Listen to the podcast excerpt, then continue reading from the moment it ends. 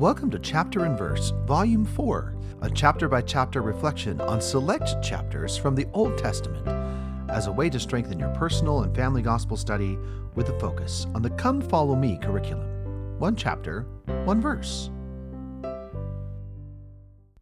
My name is Michael D. Young, and today we have a text based on Job 21. The focus verses for this text are Job 21 17 through 20. How oft is the candle of the wicked put out, and how oft cometh their destruction upon them? God distributeth sorrows in his anger. They are as stubble before the wind, and as chaff that the storm carrieth away. God layeth up his iniquity for his children. He rewardeth them, and he shall know it. His eye shall see his destruction, and he shall drink the wrath of the Almighty. And now the text candles without any flame.